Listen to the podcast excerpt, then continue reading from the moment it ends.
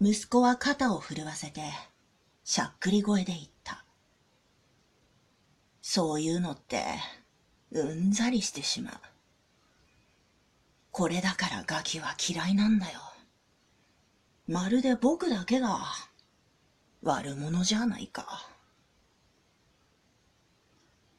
気まずくなって、僕は逃げるように視線を太陽に移した。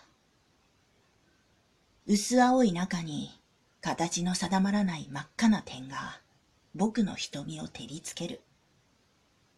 もう限界だというまで我慢して、それから足元に頭を一気に下げた。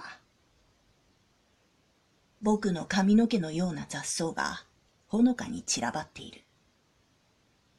草と草の間からは黒い土がむき出しになっていた。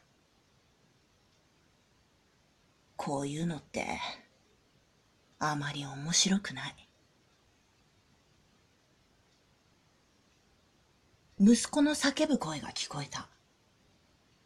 父さん来たよ僕は残りのビールを飲み干してから、何が？と返事をする。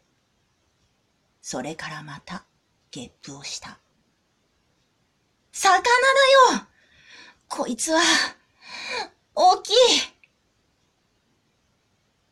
息子はぐんぐんと曲がる釣り竿を握りしめて、顔を赤く染めていた。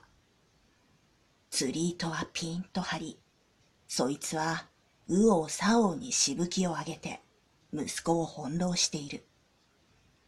もう、どちらが釣られているのかわからないな。と、僕は心の中で笑った。まさに滑稽な光景。